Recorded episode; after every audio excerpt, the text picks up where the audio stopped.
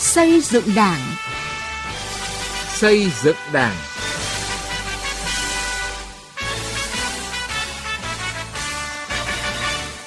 Xin kính chào quý vị và các bạn. Mời quý vị và các bạn cùng nghe chương trình Xây dựng Đảng với những nội dung sau đây. Phòng chống tha hóa quyền lực trong cán bộ đảng viên. Những cách làm sáng tạo và thành công của công tác phát triển đảng viên trong doanh nghiệp tư nhân ở Khánh Hòa và Nghệ An. Từ nghị quyết đến cuộc sống.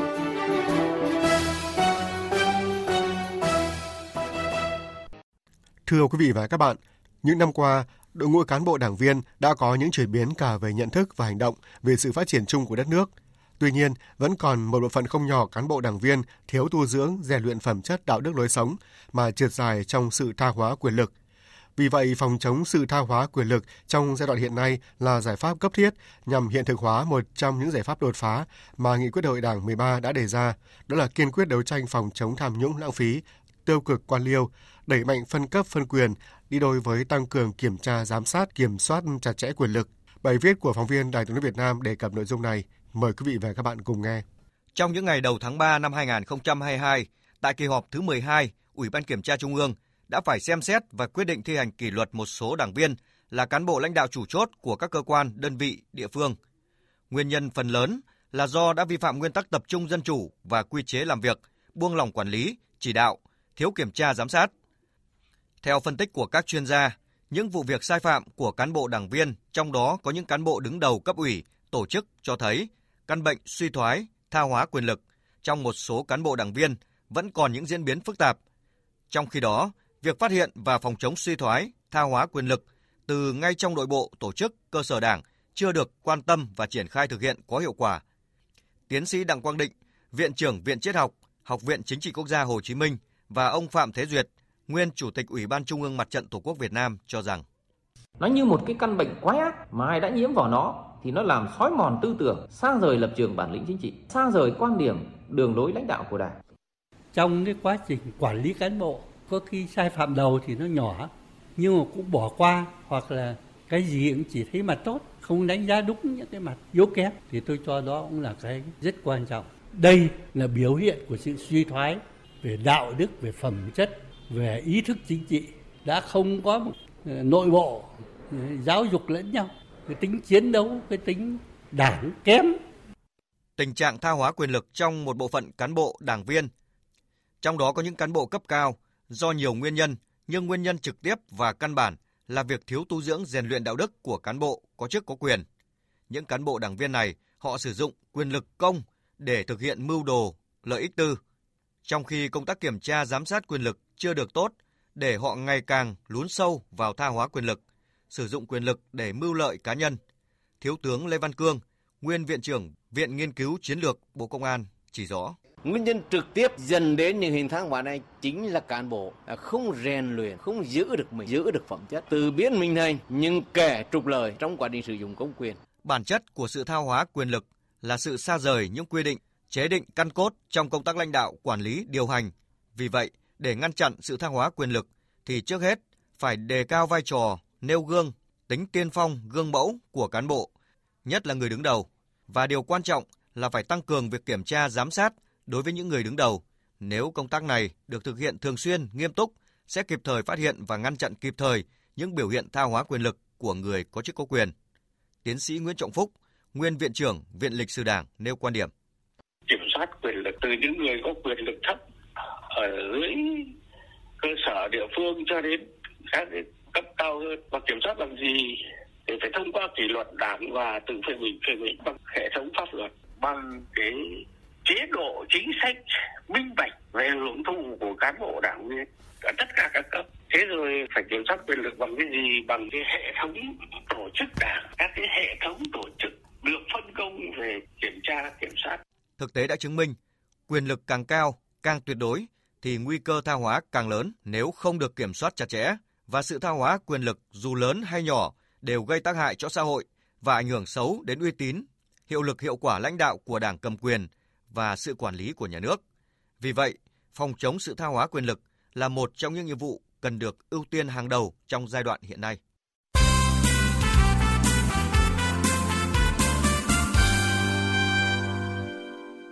Thưa quý vị và các bạn, trong những năm gần đây, Nghệ An đã có những nỗ lực và đổi mới trong công tác xây dựng, củng cố tổ chức cơ sở đảng và phát triển đảng viên trong doanh nghiệp tư nhân.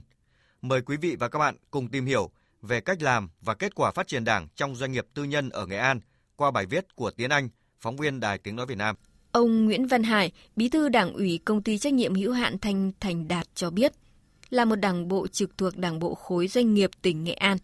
Những năm qua, với sự chỉ đạo giúp đỡ sát sao của Ban Thường vụ Đảng ủy khối doanh nghiệp và các ban xây dựng đảng, đảng bộ công ty luôn quan tâm và thực hiện tốt công tác củng cố tổ chức đảng và phát triển đảng viên trong toàn công ty. Đến nay, Đảng bộ đã có 4 chi bộ trực thuộc với gần 100 đảng viên.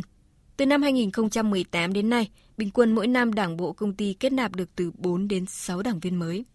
Tôi phát động các cái phong trào thi đua đến đến tận từng chi bộ để phát hiện ra các cái nhân tố điển hình mà có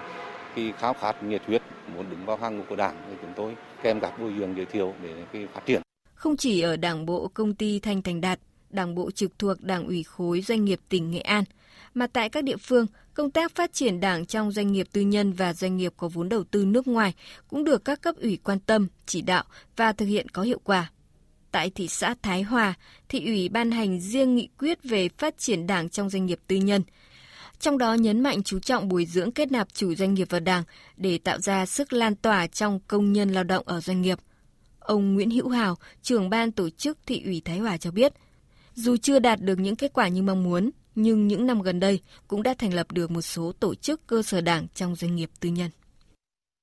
Địa bàn thị xã Thái Hòa thì có hai cái đảng bộ là doanh nghiệp tư nhân và sáu chi bộ trực thuộc của thị ủy là doanh nghiệp tư nhân và riêng năm 2021 đã là kết nạp được 16 đảng viên trong doanh nghiệp tư nhân, trong đó có hai chủ doanh nghiệp. Việc củng cố tổ chức cơ sở đảng và nhất là phát triển đảng viên trong doanh nghiệp tư nhân cũng được huyện ủy Nghi Lộc quan tâm chỉ đạo thực hiện với nhiều giải pháp đồng bộ. Bà Đinh Thị Hạnh, Phó trưởng ban tổ chức huyện ủy Nghi Lộc chia sẻ,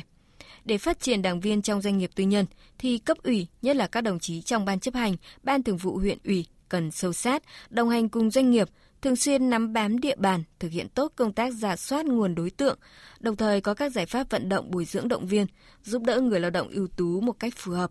đồng thời thường xuyên gặp gỡ đối thoại với chủ doanh nghiệp để họ hiểu hơn về vai trò tổ chức đảng trong doanh nghiệp, từ đó có ý thức xây dựng phát triển đảng nhiều hơn. Ban Thường vụ huyện ủy đã chỉ đạo ban tổ chức huyện ủy làm tốt công tác giả soát nguồn đối tượng, à, nhất là thông qua các hoạt động của công đoàn, đoàn thanh niên, các cái hoạt động xã hội, hoạt động từ thiện để à, phát hiện các cái nguồn ưu tú. Ban tuyên giáo, trung tâm chính trị huyện xây dựng à, và đổi mới cái nội dung À, bồi dưỡng nhận thức về đảng cho đối tượng nguồn quần chúng một cách phù hợp hiệu quả. Sau khi học tập, ban tổ chức huyện ủy thường xuyên à, gặp gỡ đối tượng chủ doanh nghiệp hội đồng quản trị để trao đổi để phối hợp trong cái quá trình bồi dưỡng động viên à, giúp đỡ cho quần chúng phân đấu vào đảng. Ông Trần Quang Hòa, Phó Bí thư Đảng ủy khối doanh nghiệp tỉnh Nghệ An cho biết, Ban Thường vụ Đảng ủy khối doanh nghiệp đã xây dựng quy định về thành lập tổ chức đảng trực thuộc Đảng ủy khối doanh nghiệp. Đồng thời, Ban Thường vụ Đảng ủy khối cũng luôn sâu sát, kịp thời, tháo gỡ khó khăn cho cơ sở, nhất là trong công tác phát triển đảng viên. Nhờ đó, hàng năm công tác phát triển đảng trong doanh nghiệp tư nhân và doanh nghiệp có vốn đầu tư nước ngoài đều đạt và vượt chỉ tiêu nghị quyết đại hội đề ra. Trong nhiệm kỳ 2015-2020, toàn tỉnh Nghệ An đã kết nạp được hơn 400 đảng viên mới trong doanh nghiệp tư nhân và doanh nghiệp có vốn đầu tư nước ngoài. Năm 2021, Nghệ An đã thành lập mới được gần 30 tổ chức đảng trong doanh nghiệp tư nhân, lựa chọn kết nạp 125 đảng viên mới trong các doanh nghiệp tư nhân, trong đó có 23 đảng viên mới là chủ doanh nghiệp tư nhân. Đảng ủy khối doanh nghiệp đổi mới hình thức bồi dưỡng lý luận chính trị và hướng dẫn nghiệp vụ về công tác xây dựng đảng vào ngày nghỉ để không ảnh hưởng đến việc làm của doanh nghiệp. Và đặc biệt là chúng tôi tuyên truyền vận động chủ doanh nghiệp tạo điều kiện thuận lợi nhất để cho tổ chức đảng và các đoàn thể hoạt động, phát huy trách nhiệm, vai trò của cán bộ theo dõi, chuyên quản, chỉ đạo cơ sở. Hàng tháng, chúng tôi triển khai họp để rồi nghe cán bộ, chuyên quản theo dõi, chỉ đạo cơ sở, báo cáo tình hình để từ đó tháo gỡ vướng mắc cho tổ chức cơ sở đảng, đặc biệt là trong công tác phát triển đảng viên công tác phát triển đảng trong doanh nghiệp tư nhân và doanh nghiệp có vốn đầu tư nước ngoài tại Nghệ An đã đạt được nhiều kết quả tích cực. Tuy nhiên đến nay số lượng tổ chức đảng so với số lượng doanh nghiệp hiện có vẫn chưa nhiều. Vì vậy sẽ cần nhiều giải pháp để tạo chuyển biến mạnh mẽ trong nhận thức của chủ doanh nghiệp và công nhân lao động. Từ đó nâng số lượng tổ chức đảng và đảng viên trong doanh nghiệp tư nhân và doanh nghiệp có vốn đầu tư nước ngoài trên địa bàn. Thưa quý vị, thưa các bạn, cũng như Nghệ An, tỉnh ủy Khánh Hòa xác định phát triển đảng trong các đơn vị kinh tế tư nhân là yêu cầu khách quan của quá trình đổi mới và hội nhập. Trong công tác phát triển đảng, tỉnh ủy Khánh Hòa quan tâm xây dựng tổ chức đảng đặc thù, ngay cả việc lấy tên đảng bộ nòng cốt trong cụm công nghiệp cũng đã cho thấy đảng bộ tỉnh rất kỳ vọng vào sự phát triển của đảng bộ này. Phản ánh của phóng viên Thái Bình thường trú tại miền Trung. Ngày Chủ nhật 27 tháng 2 vừa qua, chị Nguyễn Huỳnh Minh Thư, kế toán viên của công ty trách nhiệm hữu hạn sản xuất và thương mại Nam Hải ở huyện Diên Khánh cùng bảy bạn trẻ của các doanh nghiệp khác vinh dự được kết nạp đứng vào hàng ngũ của đảng. Chị Nguyễn Huỳnh Minh Thư cho biết, sinh ra và lớn lên trên quê hương Diên Khánh, vào làm tại đây gần 2 năm, Thư tham gia hoạt động phong trào sôi nổi, Thư được các đảng viên ở đảng bộ Nồng cốt, cụm công nghiệp Diên Phú và Đắk Lộc phát hiện bồi dưỡng, theo dõi, giúp đỡ kết nạp vào đảng. Chị Nguyễn Huỳnh Minh Thư rất vinh dự khi đứng vào hàng ngũ của đảng. Tôi cảm thấy rất là vinh dự, thật sự dạ những cái nỗ lực của mình ờ, trong suốt cái thời gian qua thì ờ, để được ờ, ghi nhận và kết quả là ngày hôm nay tôi được đứng vào hàng ngũ của đảng ạ. Lễ kết nạp đảng viên của đảng bộ nông cốt cụm công nghiệp Diên Phú và Đắk Lộc cũng là cột mốc đáng nhớ đối với vợ chồng anh Phan Văn Thế và chị Lê Hồng Thắm. Anh Phan Văn Thế là chủ doanh nghiệp văn phòng phẩm Nhật Thanh ở thành phố Nha Trang. Trước đây, anh có nguyện vọng vào đảng, nhưng việc phát triển ở chi bộ tổ dân phố không thuận lợi. Tham gia nhiều hoạt động thiện nguyện, anh đã được đảng bộ nòng cốt phát hiện bồi dưỡng kết nạp từ năm 2021. Đến lần này thì chị Lê Hồng Thắm được đứng vào hàng ngũ của đảng. Như vậy, doanh nghiệp của anh nay đã có hai đảng viên. Anh Phan Văn Thế cho biết rất thuận lợi khi được sinh hoạt trong chi bộ với đa số đảng viên trẻ làm việc tại doanh nghiệp trên địa bàn tỉnh Khánh Hòa. Trước đây em cũng làm hồ sơ vào thành phố, nhưng rất là khó khăn bởi vì là không có, có tập trung khi vào đây thì tập trung dễ dàng hơn và khi mà có đảng bộ nòng cốt này thì họ mới cho mình được cơ hội tiếp cận được dễ hơn ra lúc đầu thì mới sinh hoạt gồm các công ty để sinh hoạt thêm một chi bộ thành tiện hơn và sinh hoạt dễ dàng hơn. Đảng bộ nòng cốt cùng công nghiệp Diên Phú và Đắk Lộc thuộc Đảng ủy khối doanh nghiệp tỉnh Khánh Hòa được phát triển từ chi bộ nòng cốt cùng công nghiệp Diên Phú Đắk Lộc thành lập từ năm 2014 với 3 đảng viên Đến đầu năm 2017, chi bộ nòng cốt cụm công nghiệp Diên Phú Đắk Lộc được nâng lên thành đảng bộ cơ sở. Đến nay, đảng bộ có 9 chi bộ với 118 đảng viên, trong đó có 7 đảng viên là chủ doanh nghiệp, gần 40 đảng viên là lãnh đạo chủ chốt các doanh nghiệp đoàn thể. Bà Châu Thị Kim Oanh, Phó Bí thư Đảng ủy Nồng cốt cụm công nghiệp Diên Phú và Đắk Lộc cho biết, đa số đảng viên đều làm việc trong doanh nghiệp ở hai cụm công nghiệp. Đây là những doanh nghiệp có quy mô vừa và nhỏ, nhiều doanh nghiệp chưa có tổ chức đảng hay đảng viên, vì thế việc sinh hoạt phát triển đảng gặp nhiều khó khăn. Bản thân bà Oanh cũng như đồng chí trong cấp ủy đều làm việc tại doanh nghiệp, kiêm nhiệm công tác đảng. Bà Châu Thị Kim Oanh cho biết, nhiệm kỳ 2020-2025, đảng bộ phấn đấu kết nạp 125 đảng viên, đồng thời tất cả doanh nghiệp trong hai cụm công nghiệp đều có đảng viên. Đảng bộ sẽ tham quan và tiếp cận với lại doanh nghiệp mà có những quần chúng ưu tú, tuyên truyền về kiến thức đảng cho chủ doanh nghiệp. Doanh nghiệp sẽ à, cảm thấy được công tác đảng, quần chúng, các công nhân trong à, doanh nghiệp phấn đấu phát triển hơn và đảng mọi người là sẽ có ý thức hơn, có trách nhiệm hơn trong công tác tại doanh nghiệp, doanh nghiệp vững mạnh hơn. Tỉnh Khánh Hòa hiện có 11.500 đơn vị kinh tế tư nhân, chủ yếu là các doanh nghiệp nhỏ và siêu nhỏ Đảng bộ tỉnh đã phát triển được 120 tổ chức đảng và hơn 1.800 đảng viên trong các đơn vị kinh tế tư nhân. Đảng ủy khối doanh nghiệp tỉnh có hai tổ chức đảng đặc thù, đó là Đảng bộ xây dựng lực lượng chính trị, khu công nghiệp Suối Dầu và Đảng bộ nòng cốt cụm công nghiệp Diên Phú và Đắk Lộc. Đây là hai đơn vị đi đầu trong công tác phát triển tạo nguồn kết nạp đảng viên. Bà Lê Thị Ngọc Sương, Phó Bí thư Đảng ủy khối doanh nghiệp tỉnh Khánh Hòa cho biết, hai đảng bộ có đảng viên đang làm việc tại doanh nghiệp, tổ chức đảng có cơ chế chính sách đặc thù có cộng tác viên hỗ trợ phát triển đảng, có văn phòng làm việc. Tỉnh ủy Khánh Hòa cũng thành lập ban chỉ đạo phát triển đảng đoàn thể trong các đơn vị kinh tế tư nhân với sự tham gia của các ban ngành tạo điều kiện để hai đảng bộ nòng cốt hoạt động.